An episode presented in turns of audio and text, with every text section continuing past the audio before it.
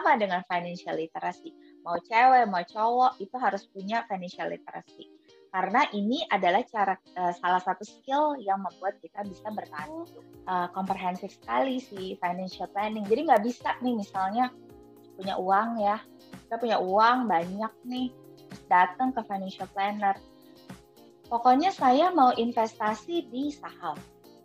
Nggak bisa tuh serta-merta langsung seperti kalau orang udah investasi sementara kita belum punya dana darurat jangan panik fokus di diri sendiri bahwa kita harus mencapai dana darurat. Halo Fempres, selamat datang kembali di Vampire Podcast. Perkenalkan, saya Audrey dan saya akan menjadi host kalian untuk episode kali ini, yaitu Introduction to Financial Planning. Saya akan kedatangan bintang tamu nih. Dia adalah seorang Registered Financial Associate. Dia juga sudah teregistrasi sebagai wakil perantara pedagang efek pemasaran. Dan dia bahkan sebelumnya menjadi financial trainer di beberapa perusahaan besar seperti OCBC, Chevron, MNC, Astra Motor, Stellar Woman, dan many more. Dia adalah seorang speaker juga sebelumnya di berbagai acara di Perumnas, CNBC Indonesia, dan IWAPI atau Ikatan Wanita Pengusaha Indonesia. Dia sekarang sudah mempunyai perusahaan consulting firm of her own, yaitu Integrita Finansial. Mari kita sambut Mbak Gita Arga Sasminta.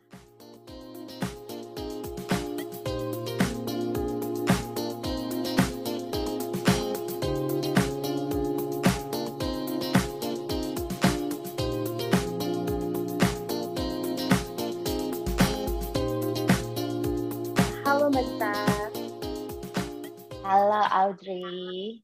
Halo, terima kasih ya Mbak Gita sudah mau meluangkan waktunya dan ilmunya untuk para Fempres mengenai financial planning. Mbak Gita, apa kabar nih sebelumnya? Uh, Alhamdulillah baik, sehat dan ceria. Terima kasih sudah datang ya Mbak Gita dan berbincang bersama kami para Fempres untuk membahas mengenai Introduction to Financial Planning.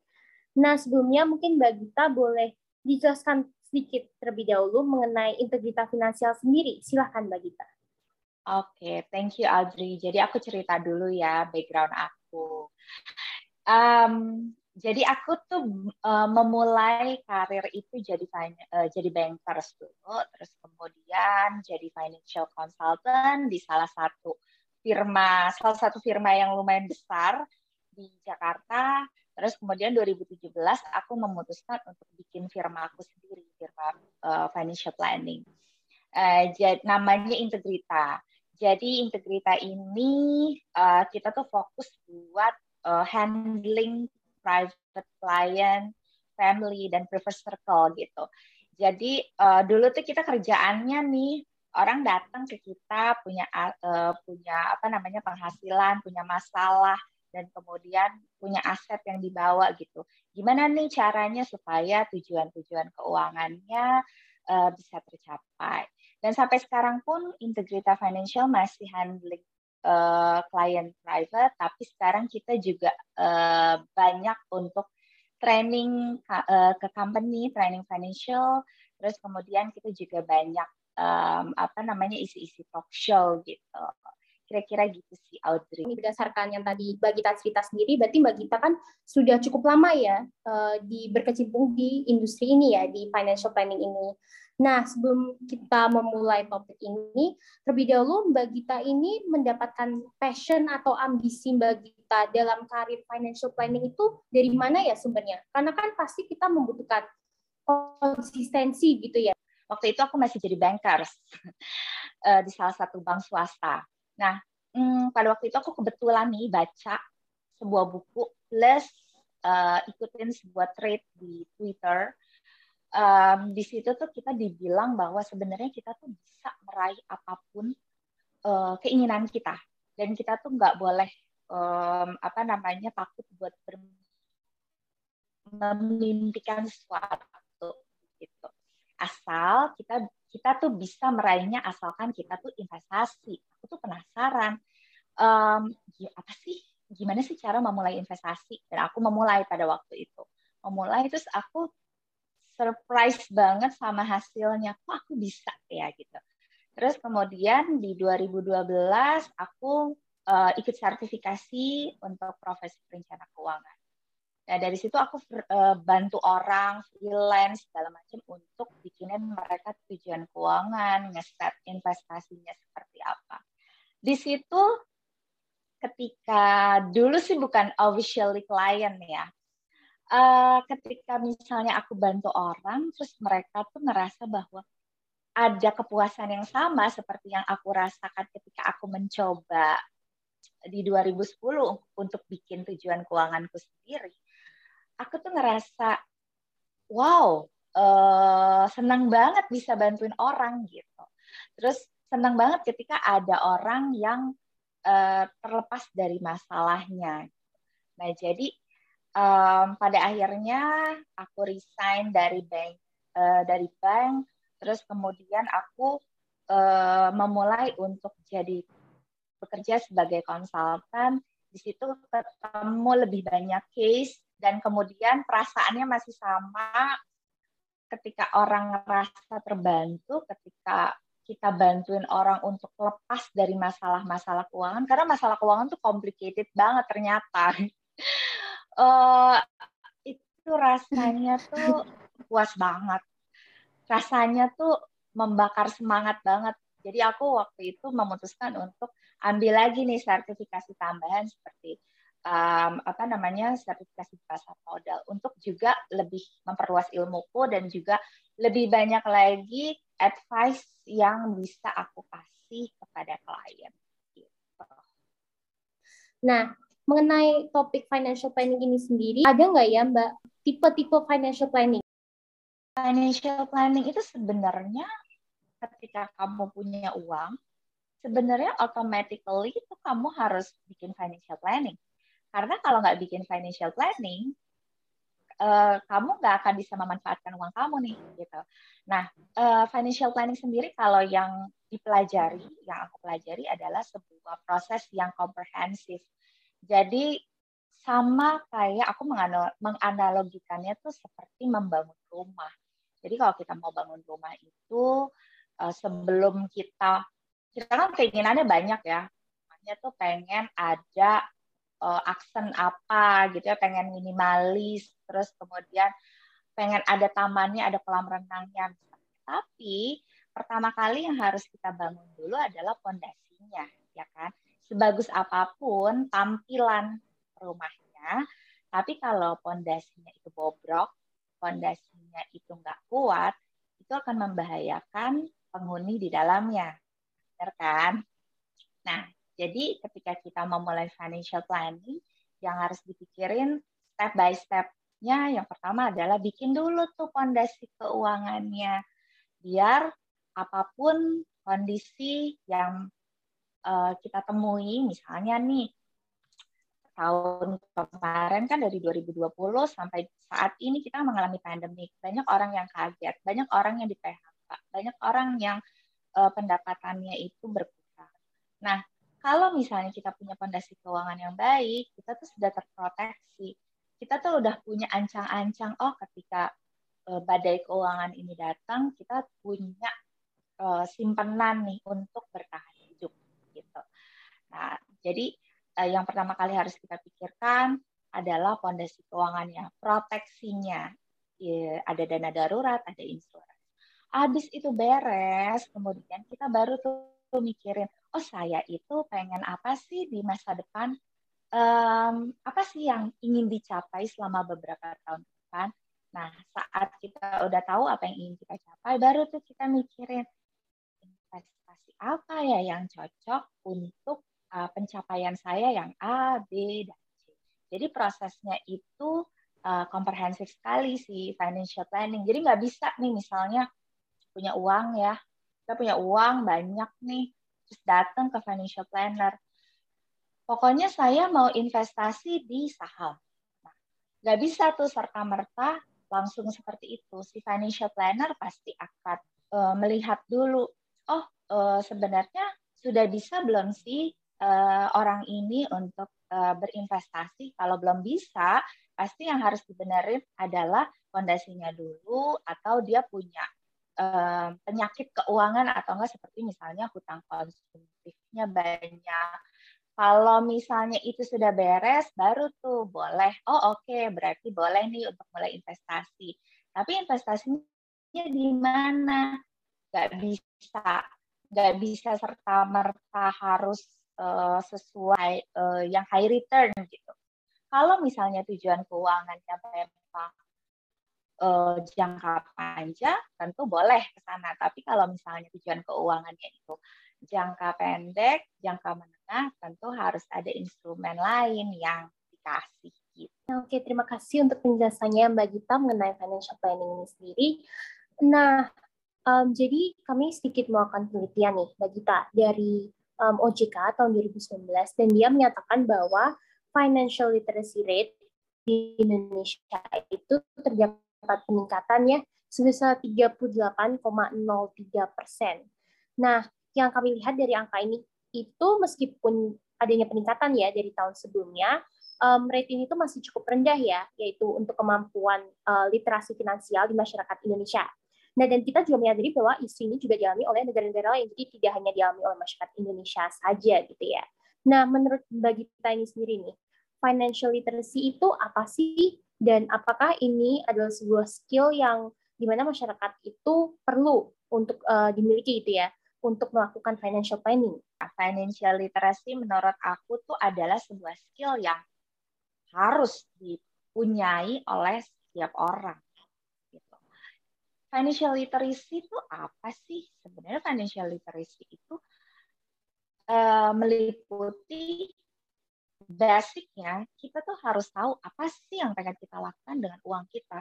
Bagaimana cara kita memandang si uang ini. Terus kemudian tambahannya kita juga paham sebenarnya eh, produk-produk keuangan apa sih yang cocok untuk diri kita sendiri, kondisi keuangan kita. Setiap orang yang punya uang pasti banget harus punya financial literacy. Pokoknya uh, sama seperti kayak memasak. Setiap orang hmm. tuh menurutku harus bisa memasak bukan cuma ya, apa ini bukan skill yang memandang gender gitu ya karena memasak itu adalah uh, cara kita bertahan hidup. Nah sama dengan financial literacy mau cewek mau cowok itu harus punya financial literacy karena ini adalah cara uh, salah satu skill yang membuat kita bisa bertahan hidup. Betul tentunya. Setuju sih setuju sih sama argumen kita yang mengenai uh, andaikan seperti masak ya. Karena kan uh, pada kalanya kan kita semua nanti akan mendapati pendapatan gitu ya. Dan untuk itu kita harus melakukan financial planning gitu ya. Um, benefitnya ada untuk itu. Nah um, terkait ini uh, saya ingin mengungkit perdebatan nih mbak mengenai um, having multiple income source dan dengan having one single income source. Atau um, orang yang memiliki pendapatan dari sumber yang lebih dari satu atau hanya dependen di satu income source saja dari satu sumber saja. Nah, Um, jadi kita menyadari juga bahwa ada pun orang-orang di mana um, entah uh, atas beberapa faktor mungkin ya, entah karena mungkin di masa pandemi ini um, atau juga karena beberapa uh, faktor lainnya mungkin ya yang mempengaruhi bahwa pendapatan dia uh, menjadi fluktuatif begitu ya. Nah, menurut Mbak Gita sendiri, apakah punya opini ya terhadap um, which one is better atau opini Mbak Gita sendiri terhadap perdebatan ini seperti bagaimana? bagus banget sebenarnya punya multiple income source itu. Dan um, mengingat sekarang kan zaman itu berubah ya. Uh, kemudahan itu banyak banget sekarang. Jadi kalau misalnya kita jadi karyawan nih, dibandingin zaman dulu, untuk mencari pekerjaan tambahan, zaman dulu relatif lebih sulit daripada sekarang. Gitu. Kalau sekarang mau pekerjaan apa pun ya dari menjual jasa kita, terus kemudian kita jualan eh, apa namanya jualan apa pun yang kita bisa jual gitu ya, itu relatif sangat mudah. So sebenarnya pilihan buat setiap orang. Maksudnya gini, kayak eh, mungkin ada orang-orang yang perlu tambahan income seperti misalnya dia sandwich generation. Dengan satu income itu tidak cukup membiayai kehidupan keluarga keluarga dia maupun keluarga besarnya. Misalnya so dia harus putar otak cari pekerjaan tambahan. Um, terus kemudian ada juga orang yang ngerasa bahwa nggak perlu nih punya uh, income lain gitu. Karena income-nya income-nya sekarang udah cukup walaupun nggak terlalu besar misalnya tapi cukup untuk menghidupi dia sekarang gitu. Jadi um, sebenarnya terbuka lebar banget ya kalau sekarang untuk mencari income tambahan itu.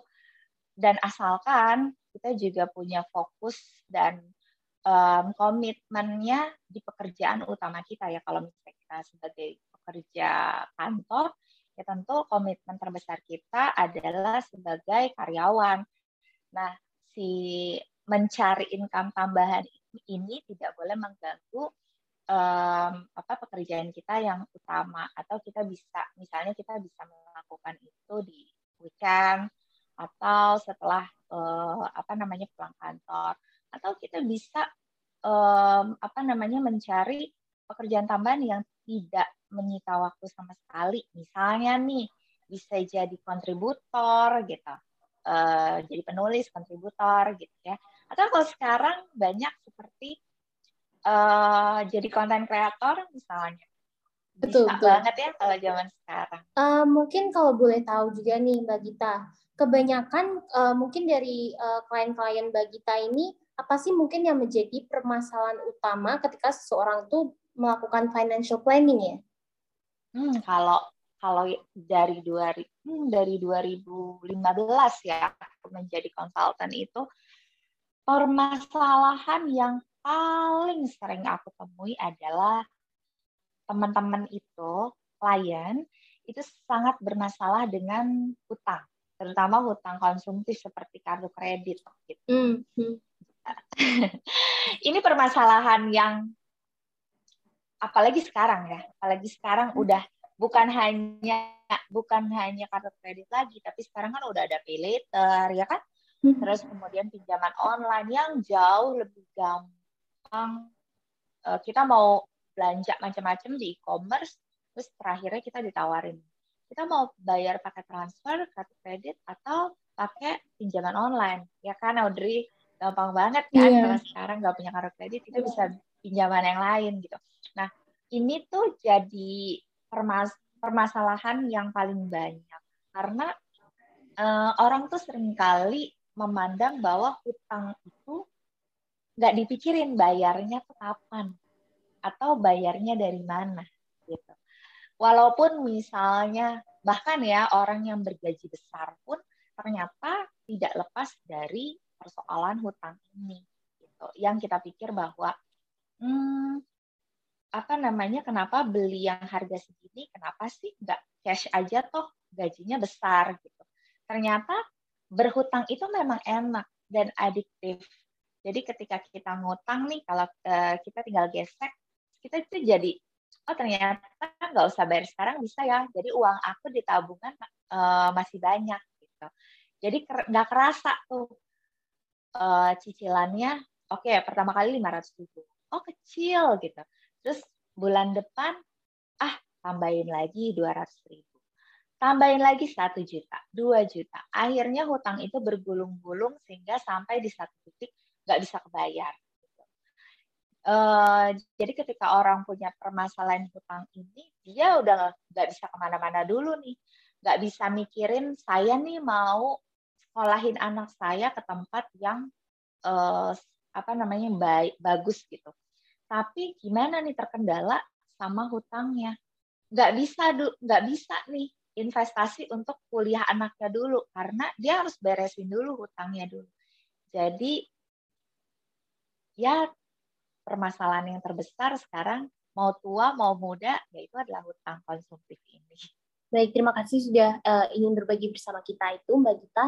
Um, nah kemudian kami ingin menanyakan mbak Gita mungkin dengan seiringnya kita bertambah usia gitu ya, prioritas kita juga berubah. Misalkan kalau misalnya kita di umur 20 mungkin bersyukur kita dan um, mungkin sama pas kita sudah ada yang memperhitungkan uang pensiun gitu ya. Tapi kemudian apabila misalkan kita di usia 40-an gitu dan kita sudah mulai memikirkan um, keluarga, jadi kita mau fokusin prioritas kita di keluarga. Terus kemudian bertambah usia lagi menjadi 60-an. Dan kemudian kita ingin fokus kepada kesehatan. Nah, seiring prioritas kita berubah itu, apakah juga financial planning kita juga perlu berubah ya seiring kita bertambahnya usia? Kita. Betul, betul. Jadi kalau teman-teman nih masih di usia 20-an, sebenarnya nggak usah terlalu takut untuk, oh saya tuh harus achieve ini, satu, dua, tiga. Fokusin sama diri sendiri dulu nih, eh, ketika kita umur umur-umur belasan, 20-an, sampai 30 ya, fokus sama diri kita sendiri, um, jangan ngelihat ke orang. Kebutuhan, karena kebutuhan tiap orang kan masing-masing beda ya. Fokus uh, ke kebutuhan jangka pendek kita. Misalnya, yang pertama kali, yang harus diraih apa sih orang-orang muda ini 20-an itu ya harus punya dana darurat gitu. Kalau orang udah investasi sementara kita belum punya dana darurat jangan panik fokus di diri sendiri bahwa kita harus mencapai dana darurat. Terus kemudian um, apa namanya investasi yang paling penting juga adalah sebenarnya investasi ke diri sendiri. Jadi investasi itu sebenarnya nggak cuma soal uang sih. Uh, dulu itu aku ingat ketika aku jadi first jobber uh, bekerja di bank, uh, mungkin tabungan aku nggak begitu banyak pada saat itu uh, terus kemudian aku fokus terus kemudian aku mencari skill-skill baru seperti tadi yang aku cerita hmm. bahwa aku ambil sertifikasi perencana keuangan. And then beberapa tahun kemudian ternyata apa yang aku investasikan lumayan besar pada saat itu ternyata bisa menghasilkan nih di kemudian hari. Teman-teman juga uh, sebenarnya cari dulu nih. Itu penting sekali untuk bisa punya skill yang baru di luar uh, skill atau pengetahuan yang sudah ada. Misalnya skill investasi gitu ya. Kalau belum sekarang belum punya uangnya untuk investasi, uh, ya belajar dulu aja investasinya gitu. Nah, terus kemudian ketika misalnya masuk menikah, usia 30-an ke atas tentunya fokusnya udah beda lagi tuh, udah lebih banyak. Udah harus kayak um, anak nih mau terutama ya kalau ibu-ibu nih uh, anak kita nih sekolahnya SD mau di mana nih? SMP mau di mana? SMA kuliah gitu ya. So fokus utamanya lebih ke kebutuhan anak-anak kebutuhan pendidikan proteksi juga asuransi untuk asuransi jiwa untuk anak. Kalau dulu ketika masih muda proteksinya asuransi kesehatan aja. Tapi ketika sudah menikah punya anak uh, harus memikirkan bayar asuransi jiwa ya. Dan sudah harus memikirkan juga pelan-pelan nggak usah langsung uh, apa banyak harus nyicil sedikit-sedikit untuk mulai uh, dana pensiunnya gitu ya. Uh, jadi step by step semuanya gitu. Nanti di masa depan ketika kita udah ready nih kita bisa menikmati Oke, terima kasih banyak ya Mbak Gita. Tadi kita udah nge-cover cukup banyak ya benefit, kemudian arti financial rate, jadi skill-skill yang diperlukan, dan juga apa yang perlu kita lakukan untuk memulai financial planning. Sebelum episode ini akan berakhir, mungkin apakah Mbak Gita ingin berbagi tips dan trik atau mungkin tambahan resources untuk kita bisa menjalankan financial planning kepada para Fempres? Silahkan Mbak Gita. Oke, jadi teman-teman tuh ketika men, ketika punya pendapatan, ketika punya pendata, pendapatan itu benar-benar pelan-pelan tuh harus belajar financial planning. Harus dimulai dari mana sih ini financial planningnya?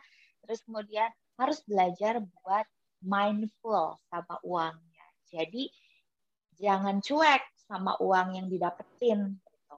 Ketika uh, dapat uang, terus kemudian belajar untuk mengelola pengeluaran karena um, yang paling bermasalah adalah orang itu ketika ditanya nih ya kamu pendapatannya berapa? Udah bisa tuh langsung jawab oh pendapatan saya 8 juta 10 juta.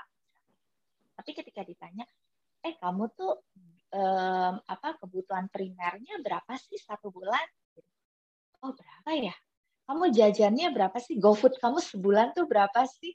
Nggak tahu tuh. Nah itu um, basicnya kita tuh harus tahu benar-benar exactly the number yang kita butuh itu berapa sehingga kita bisa ngitung tuh harga masa depan kita dari harga yang kita uh, jalani hari ini.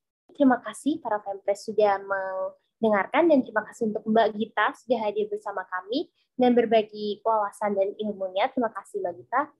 Uh, dan sampai jumpa di episode berikutnya. Sampai jumpa Fempress. Bye.